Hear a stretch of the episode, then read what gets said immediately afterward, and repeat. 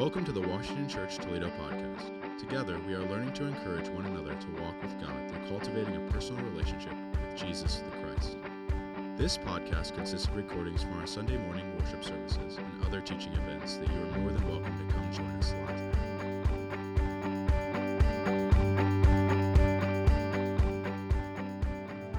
live. Father, thank you for how much you love us. Thank you that you've called us to be your children you for the work of Jesus on the cross, for his death and his resurrection that beckons us to come home and to be in right relationship with you. Father, I pray as we open your word this morning that we would take it into our very being. It would change us at a deep level. We would not be the same because we've encountered you, the power of your Spirit. We ask you to continue to move here, Holy Spirit. We thank you for your presence that you are our guide as a church community. And it is your role to take us to the end until we meet Jesus face to face. For that, we are grateful. We pray these things in Jesus' name. Amen. Please be seated. Uh, before I get into the message, just want to share uh, just some family updates that are exciting. There's actually three newly married couples in this room this morning, if you could believe that. All were married in the last, I think, three weeks. Two of them were married on the exact same day. Uh, so we will start over here with Nick and Jessica. Nick and Jessica, right here. AJ and Lexi, right here, this young couple. And then Hunter and Kathleen over here in the corner. So, congratulations. We are excited to have you. Um, we are in a series on the kingdom of God. And uh, as I've shared before, if you haven't had a chance to listen to the previous messages, I would encourage you to go back and listen to them leading up to this point. Um, and even this morning, what I want to do is I want to paint a picture for you of a, of a larger worldview paradigm that you can hang the rest of what we're talking about in this series on the kingdom of God on. I will also say to you that what I'm going to share with you may be foreign to some of you although it shouldn't be. Um, when we talk about the gospel, oftentimes we relegate the gospel to the life, death, and resurrection of Jesus, which is a very limited view. You cannot have the gospel without that part. It is the climax and the essential piece, it's the pinnacle. However, there's much more to it. And what I want to do this morning is try and lay a foundation of a larger understanding from Genesis all the way to Revelation and so I'm going to go through several scripture passages. I'm not going to read all of them all the way through, but I want you to note them um, so you can go back and reference them on your own. And then again, we have this resource, uh, and you can go back and listen to this message probably by Tuesday.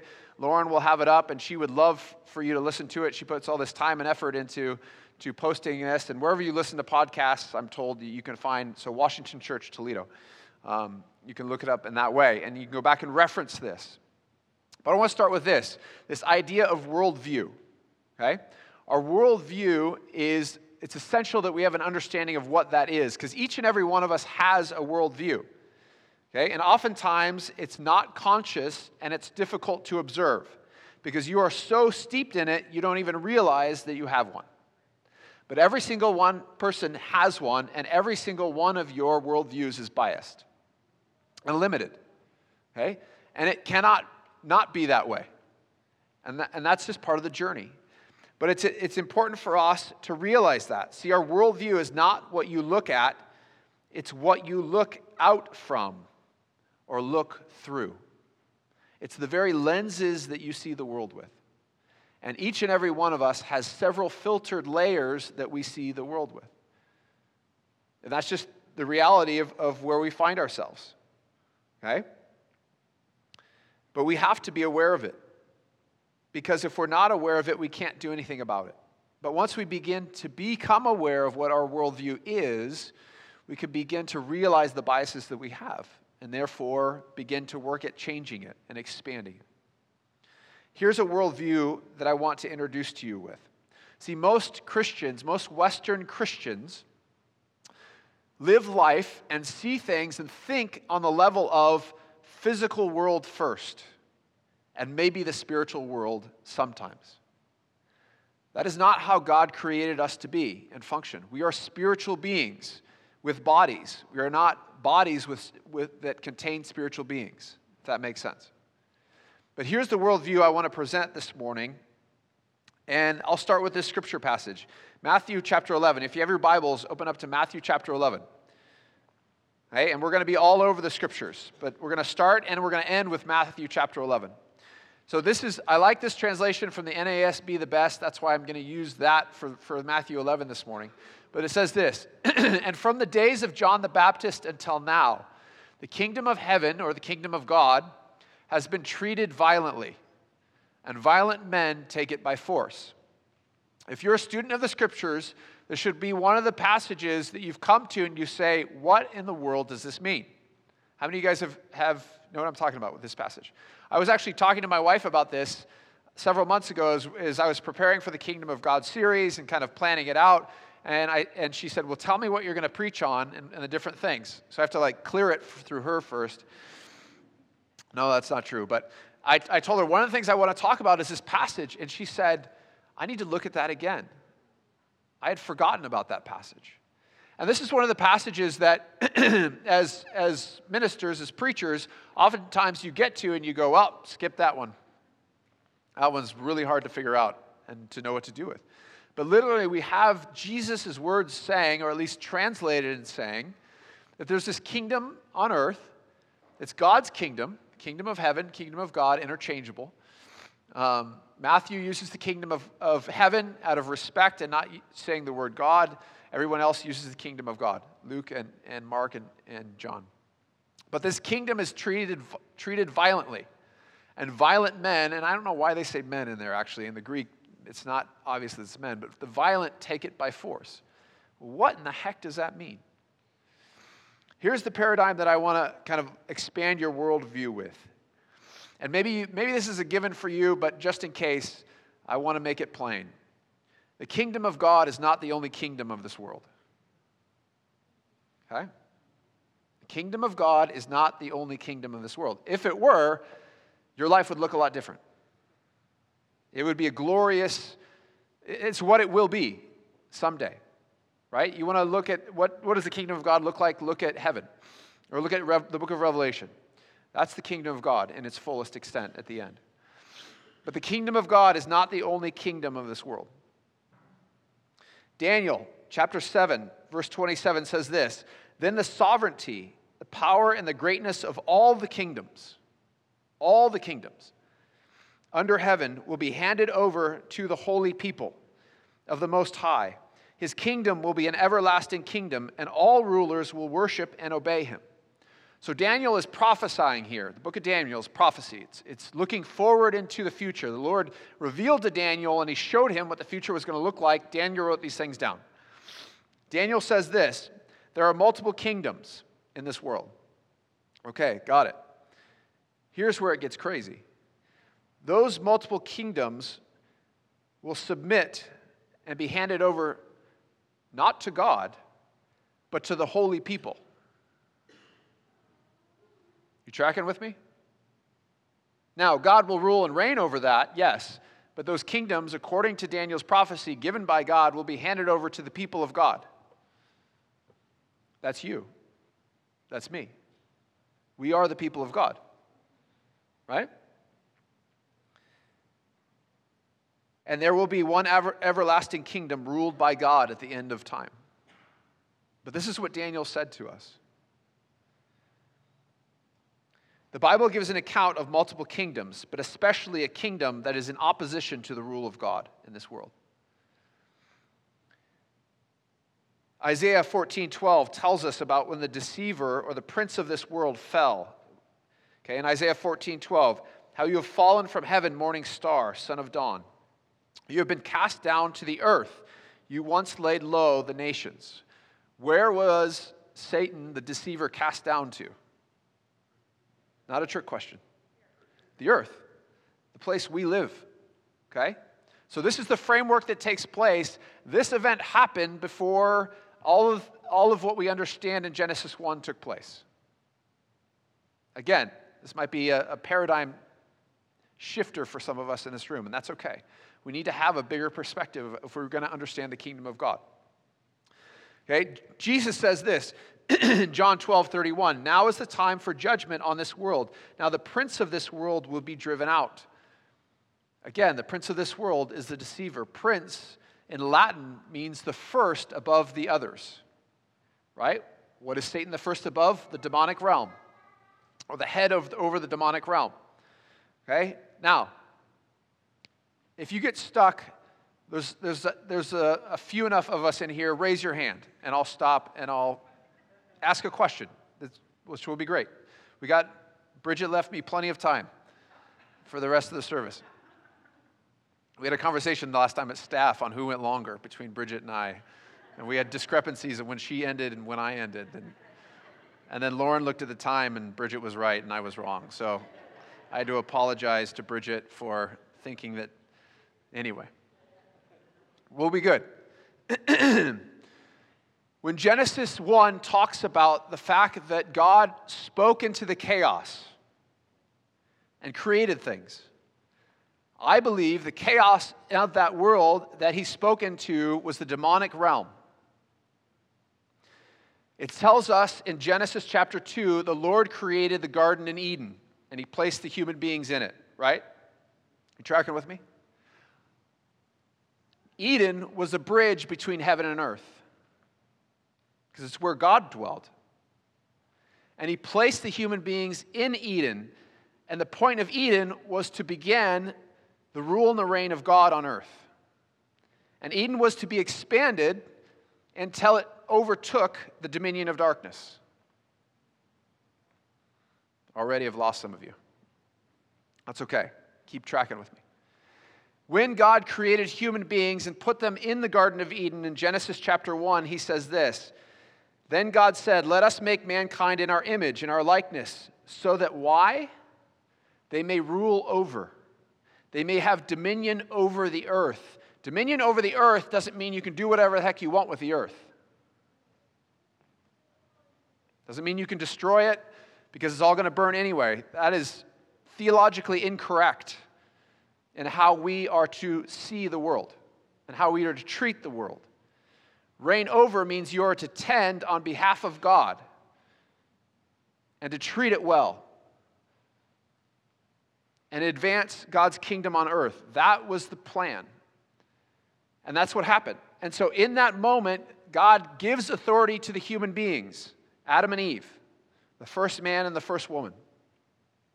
And the point of that authority was to take that authority and expand that authority. What does he say? Be fruitful and multiply. Why? Expand. Expand Eden beyond the current boundaries. That was the plan. That was always what God wanted. But that's not how things went. In Genesis 3, we have the story of the fall. And in that fall, the human beings were deceived. And when they were deceived, they actually, in their deception, handed the authority over to the evil one that God gave them. Are you tracking with me? Okay?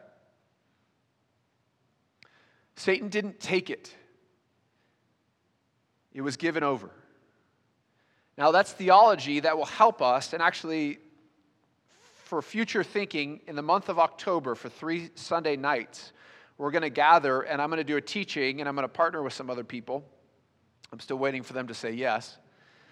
And, uh, and that soul of that teaching of those nights is to talk about this idea of, of the dominion of darkness and what we do with it. Because I've heard so many stories now from the people of Washington about their own demonic struggles that they've had. And so it's time to empower and equip our people to, to know how to deal with those things. So that's coming. Heads up. Mark your calendars for October. I think it's the second, third, and fourth Sunday nights in October. We're going to be doing that. And I'll, I'll tell you more about that. But we know what, how to deal with those things, okay? So the result is sin and death entered the human race in that moment in Genesis chapter 3. And the authority that was given by God was lost or handed over by the human beings to the evil one who Jesus says has dominion over this world. That's why Jesus can say, the prince of this world, the ruler of this world. That language comes up in the Bible all the time. And when it comes up, it's not talking about Jesus. It's not talking about the Father. It's not talking about the Spirit. It's talking about the deceiver or the Satan. 1 John 5:19 says this We know that we are children of God and that the whole world is under the control of who? The evil one. Again, this is John's reflection on the condition of the world. So the evil one ensnares humanity with the authority that was given, by Adam, given to Adam and Eve. And Paul talks about this in 2 Corinthians 4 4. He says this The God of this age has blinded the minds of unbelievers so that they cannot see the light of the gospel that displays the glory of Christ, who is the image of God. So Paul was referring to this. He's saying, Look, the ruler of this world intentionally deceives the human beings to keep them from the truth, which is who God is and who Jesus was. So when you're witnessing, when you're sharing your faith with somebody and they don't hear or respond, that's what's taking place. The deceiver is blinding them from the truth. Don't give up, because greater is he that is in you than he is who it, that is in the world. Amen? Right? And so we keep at it. But we have this promise later on that the seed of Eve would bring redemption to the world. Genesis chapter 3, verse 15, we see that. And the important thing is this it's the offspring of the woman is not just referring to Jesus, because you are also offspring of the woman. And we see through stories and examples in the scriptures, I'll give you two, where the fulfillment of the offspring of the woman crushing the head of the serpent takes place. First one is in the book of Judges, where Jael drives a stake through Sisera's head. How many of you guys know this story? Okay, good. Well done. Go back and read it in Judges. Sisera was the, the commander of the army, and the army was losing, and he fled. Okay? Fled to the tent of Jael, and Jael takes him in and she allows him to rest. In the middle of the night, she goes and she drives a stake through his head. Why? Does anybody know what Jael means? Yahweh is God. Anybody know what Sisera means? Snake in Hebrew. Well, that shouldn't be a surprise, right? God said this is going to happen. So that's the first example. The next example you all know and love, although we don't read it with, with Eastern eyes, we read it with Western eyes, so we miss it out. David and Goliath. There are several descriptions of Goliath that indicate that he is from the enemy. I don't have time to get into it, but you can take my word for it. You can look it up later. You can come and ask me. What does David do to Goliath? How does he kill him? He strikes him with the head, a blow to the head, just like God said would happen. And so the people of God the seed of the woman are to strike a blow to the head of the enemy. That is the calling of God's people. Jesus fulfills that in fullness, but we also get to be a part of that. That's us. It's not just Jesus, it's us as well. Listen to what Paul says in Galatians 4 4. But when the set time had fully come, God sent his son, born of what? Why does Paul say this? Why does Paul give this detail? One of the reasons but one of the main reasons is he's pointing back to Genesis 3. Because he says, the only way to defeat the evil one is through the seed of Eve, or the seed of the woman. And so he's pointing that out. Born under the law, to redeem those under the law, that we might receive adoption to sonship. That's us, because we are his sons. God sent the Spirit of his Son into our hearts, the Spirit who calls out, Abba, Father. So you are no longer a slave but a ch- God's child. And since you are his child, God has made you also an heir. What is an error? It's not something you do wrong. That would have been me in, like, gosh, what was it? Elementary school. Because I'd, I'd mix things up. I wasn't a smart kid.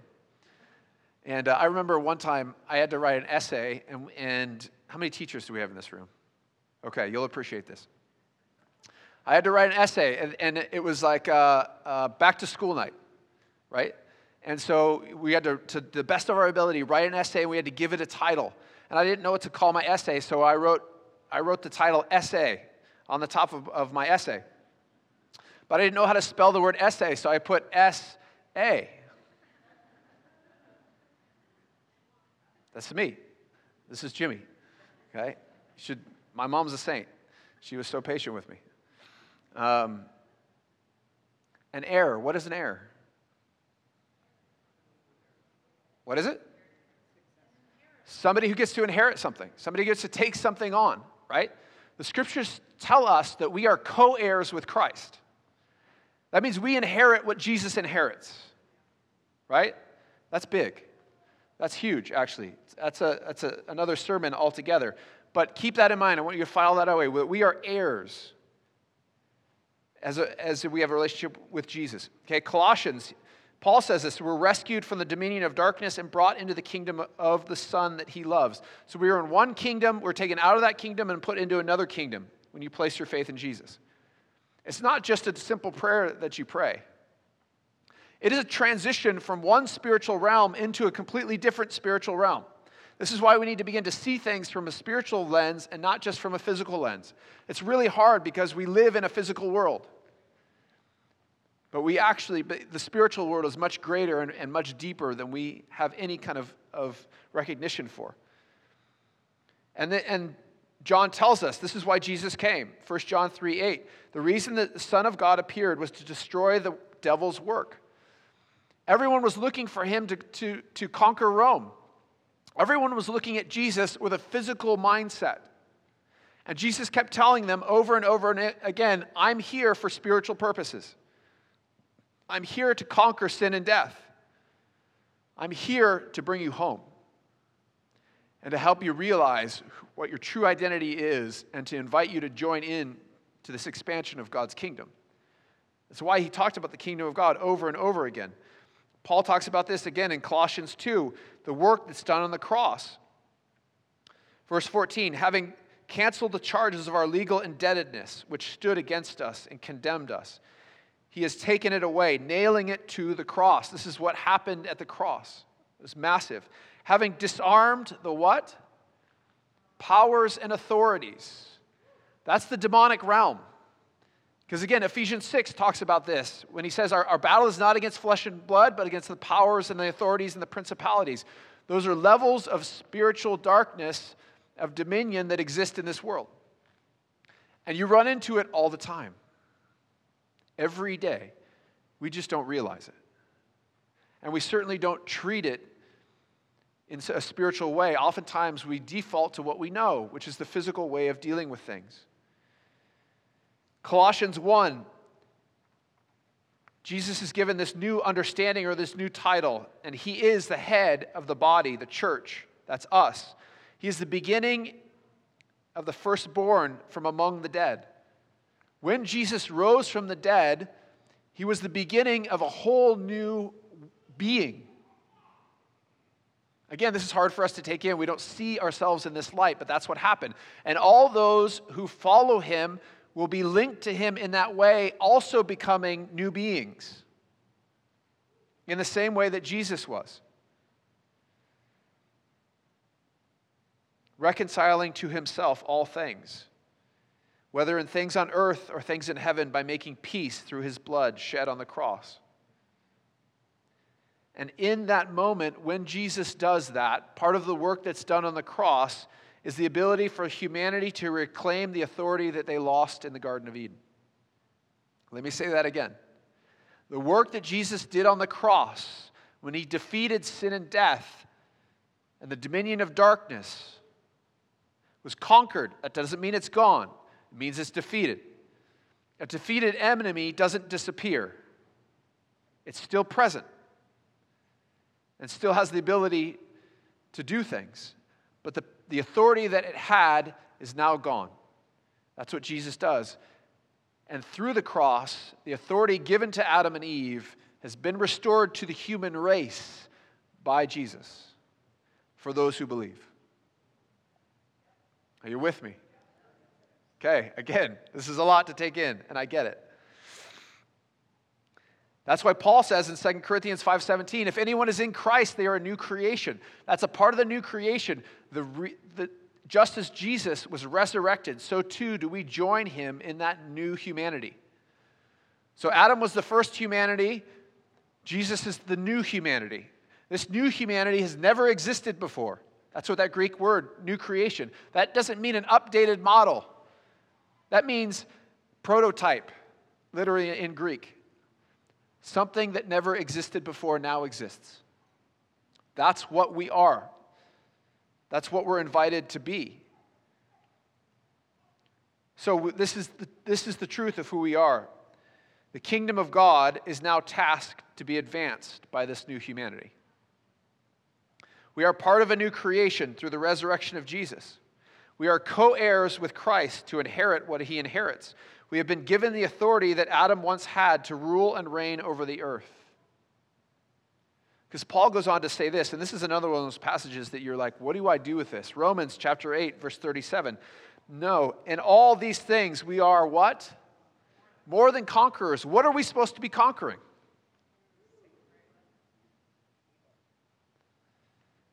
We are more than conquerors. Didn't Jesus conquer everything? We are more than conquerors. This is what Paul calls us more than conquerors. Tim's sitting there saying, I got to look at this. I got to look closely at this. I'm not, I'm not quite sure at this, Pastor Jimmy. You haven't raised your hand yet, Tim.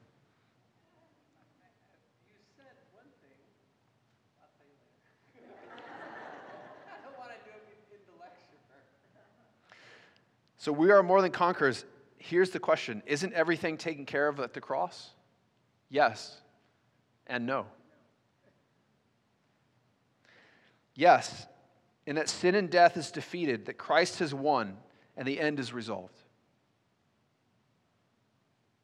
No, in that we still have this journey from now to the end.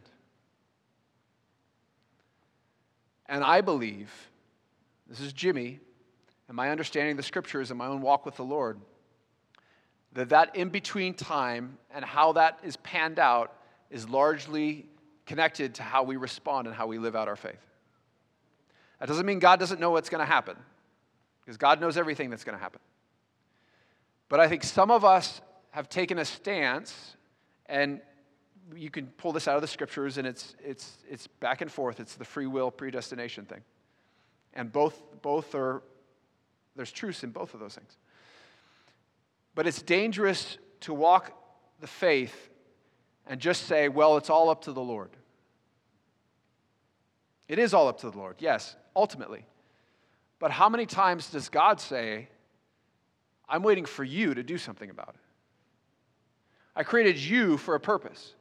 I gave you meaning. I gave you authority. I gave you power. Why don't you use it? Call on me.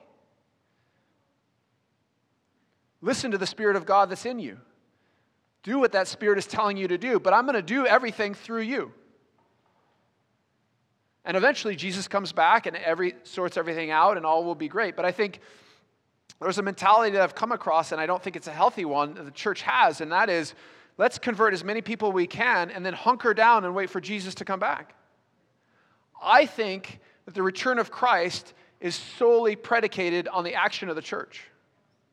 I think Christ wants his bride to prepare itself to, in such a capacity, in such a way that he's excited to come back and get her. That's on us. That's on the actions we take and how we decide to live our lives. This is not a passive journey we've been invited to enter into, it's an active one.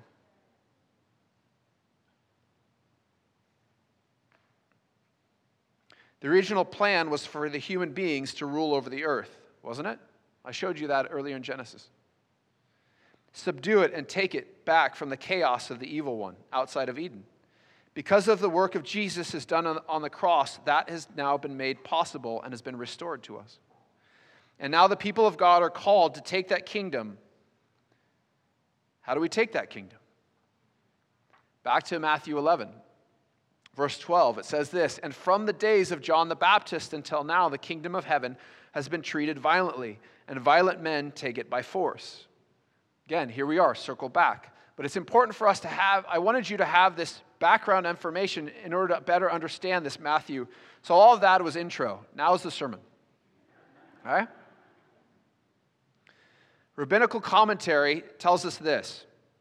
And again, the reason I go to these things is because the viewpoint and the mindset that wrote the scriptures was Eastern, birthed out of, of, of the rabbinical system.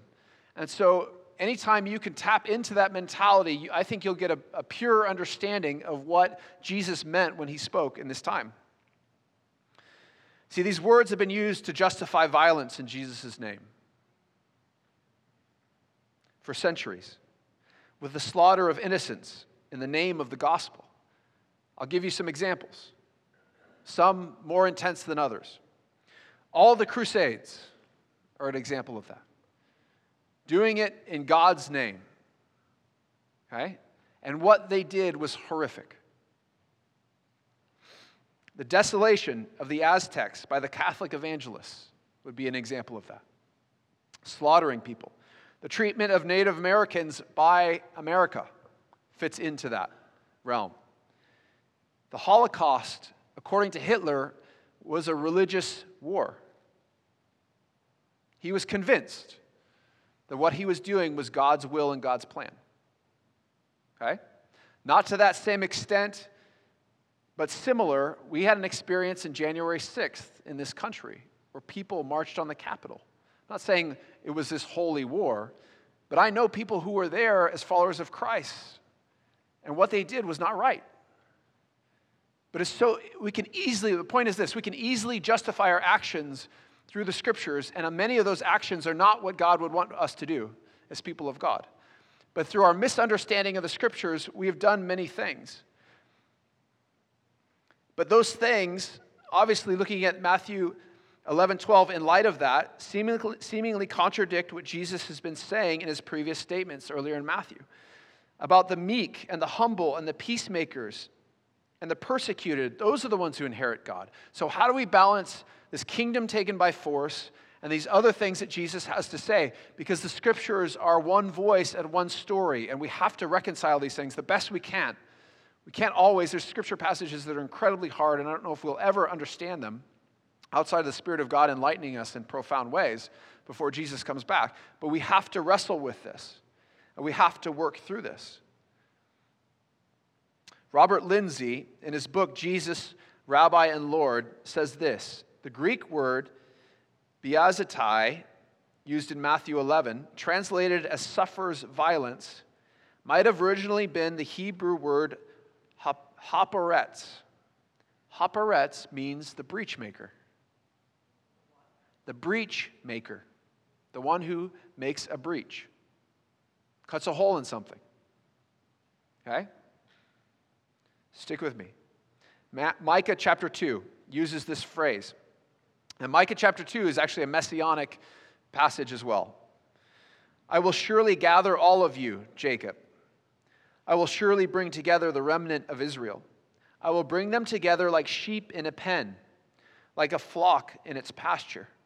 The place will throng with people. So essentially, what Micah is saying is at some point, the Messiah is going to gather all these people together like sheep in a pen okay? And bring, and we see scripture passages talk about that where Jesus uses that imagery. The one who breaks open the wall, harapets, will go up before them. They will break through the gate and go out. The king will pass through before them, the Lord at their head. So we have sheep in the pen, which is Israel, or the people that, that the Messiah calls and gathers together. We have a breaker or a harapets that is present. And we have sheep that break through. And we have a shepherd, the Lord and King. So harapets is translated as the one who breaks open the way. So, to understand this, a bit about sheep. I love how Jesus uses imagery all the time.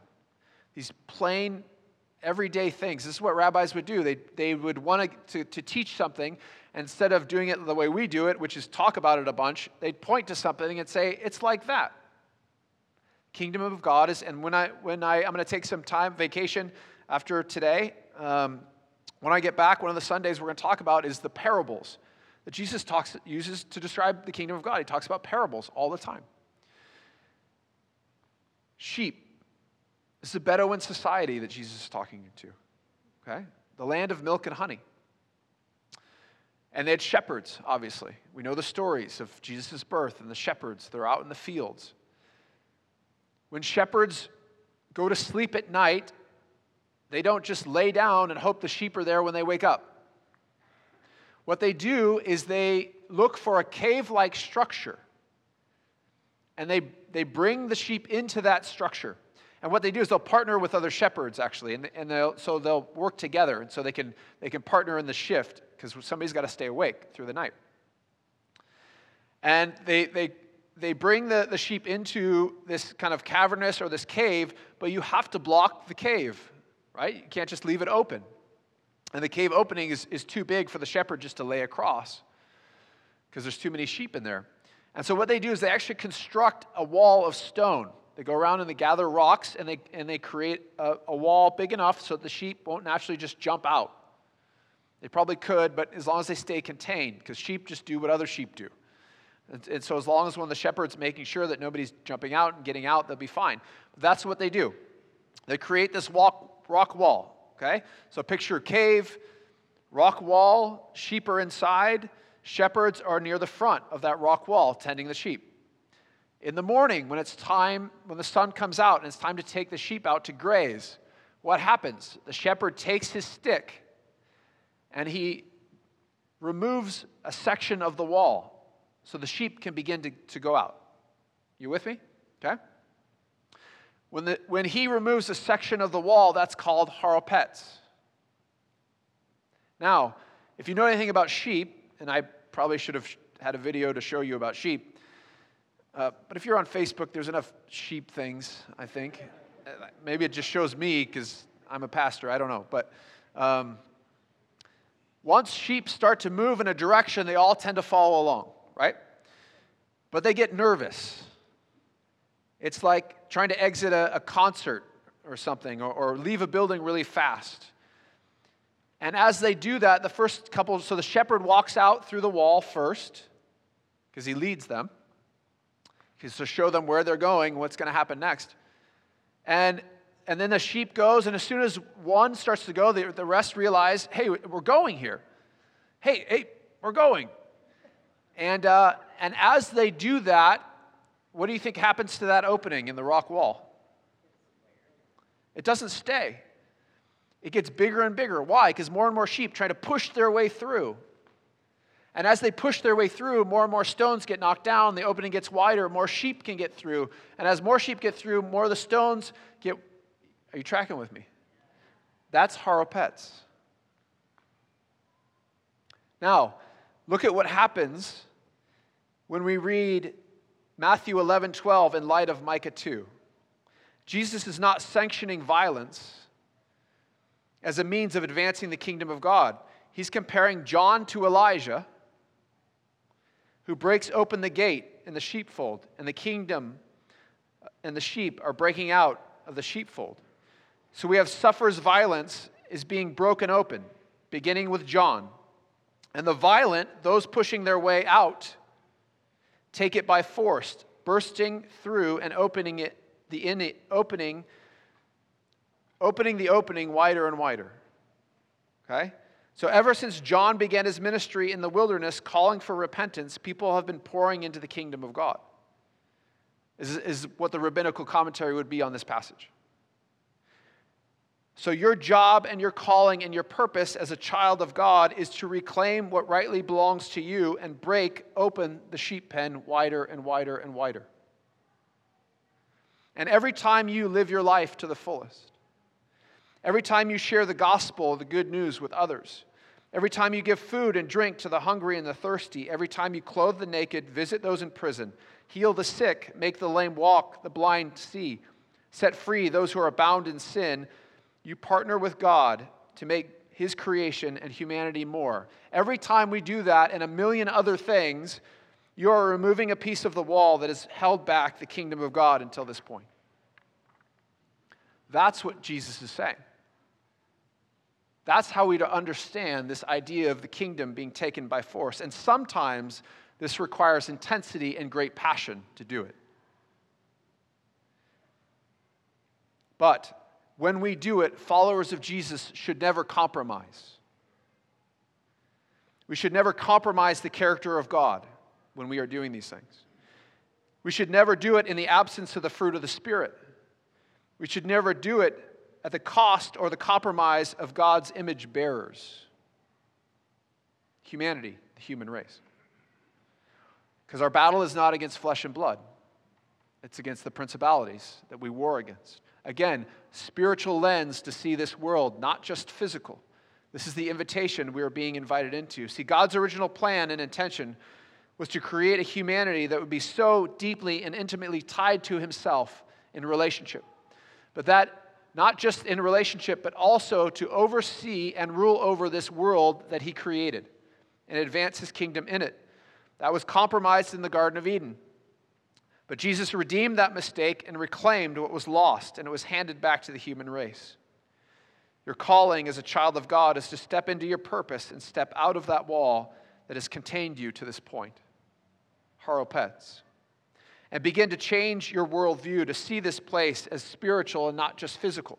And when we do that, it will change the way you think, it will change what you see, and it will change how you act. And all of it is to be led by the Spirit of God. That's why it's so important to know the heart of God and to be in the Word of God. So those things are guiding and leading us forward into what God has for us and what God wants for us. But this is the bigger picture.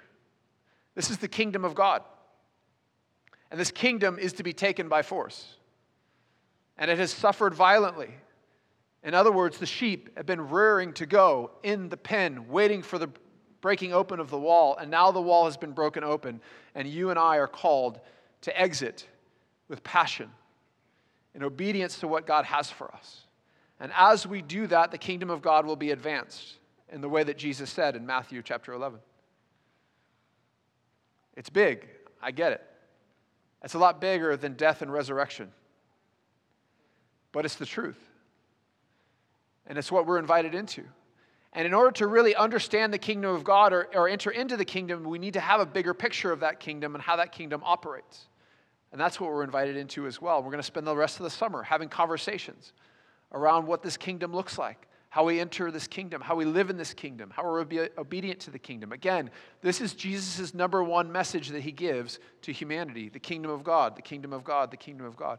It's time for God's people to have a better understanding of the kingdom of God.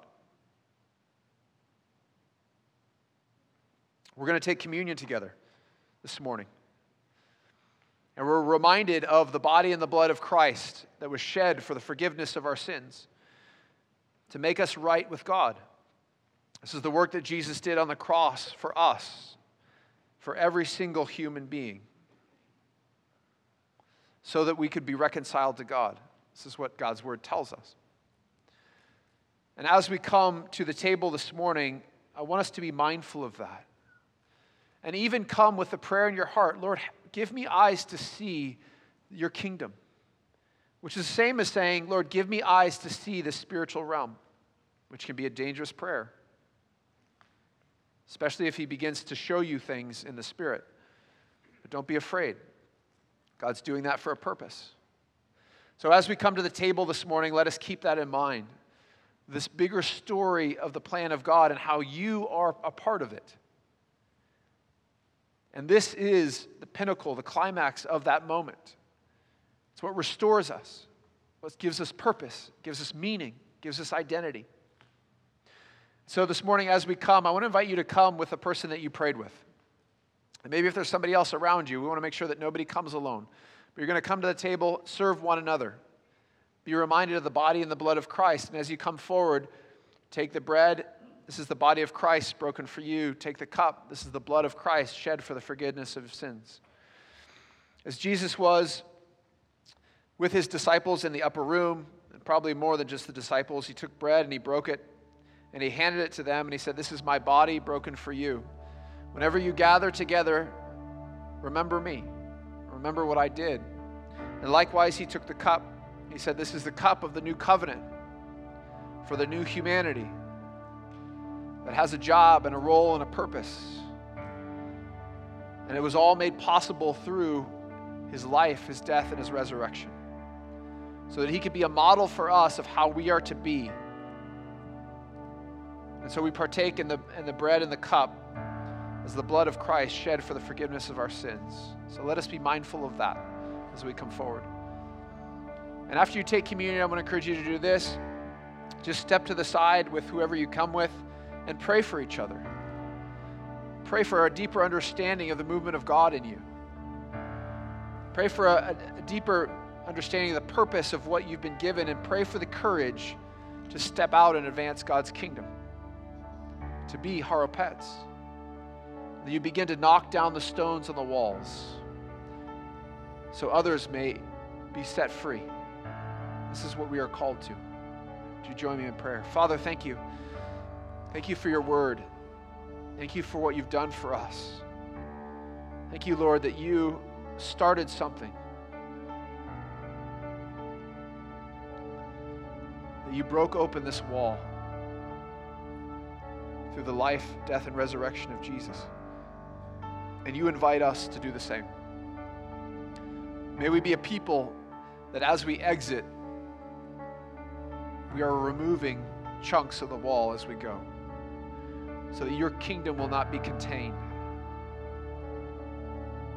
So we would join in in setting others free, sharing the good news of the truth of the gospel with them.